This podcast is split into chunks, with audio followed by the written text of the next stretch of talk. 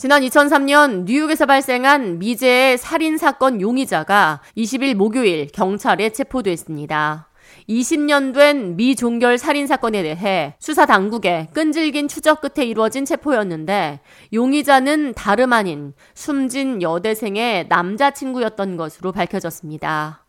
뉴욕주 경찰은 지난 2003년 뉴욕 서북부에 위치한 월킬에서 발생한 20세 여대생 메건 맥도널드 살인 사건의 용의자를 20일 목요일 체포했다고 밝혔습니다.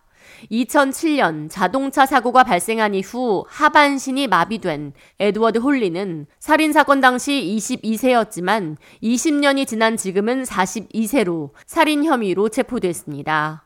사망한 여대생 맥도널드는 뉴욕시경 폭탄 테러 전담반으로 근무했던 데니스 맥도널의 딸이었으며 살해당하지 않았다면 올해 40살 생일을 맞이할 수 있었습니다. 이번 살인사건 수사를 주도한 뉴욕주 나탈리 지오 경관은 이번 살인사건 수사는 마치 수백만 개의 퍼즐 조각을 맞추는 것처럼 복잡하고도 미궁에 빠진 사건이었다며 무엇보다 살인 현장에 남아있던 DNA와 새로운 증인을 찾는 과정을 통해 마침내 용의자 검거에 성공할 수 있었다고 설명했습니다. 맥도날드는 뉴욕 주립대 SUNY 재학생이었으며 뉴욕 시경 소속으로 활동했던 그녀의 아버지는 그녀가 살해당하기 1년 전 심장마비로 숨졌습니다. 뉴욕주 경찰국은 수사 결과 살해당한 맥도널드가 2003년 당시 불법 마약상으로 활동했던 용의자 홀리와 연인 관계였으며 그가 차량을 구매할 때 돈까지 빌려줬던 것으로 파악됐다고 밝혔습니다.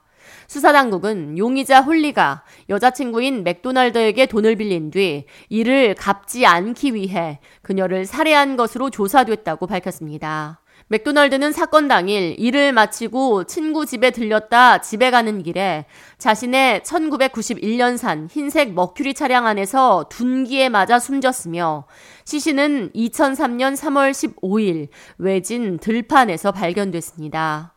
미궁에 빠져 수사가 종결될 뻔했던 이번 살인 사건은 뉴욕주 경찰이 사건을 재조명하며 2만 달러에 달하는 현상금까지 내걸어 증인 확보와 DNA 검사에 나서며 마침내 체포에 성공했습니다.